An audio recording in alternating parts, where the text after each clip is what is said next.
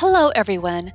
My name is Kim Christine from eTruth, and I would like to invite you to join me for our Coffee with a King devotional podcast. My podcast will guide you through a yearly Bible reading plan.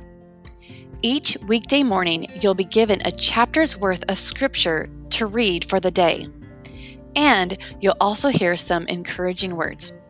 So let's dive into God's Word together and hear what God is speaking to us personally through the Bible.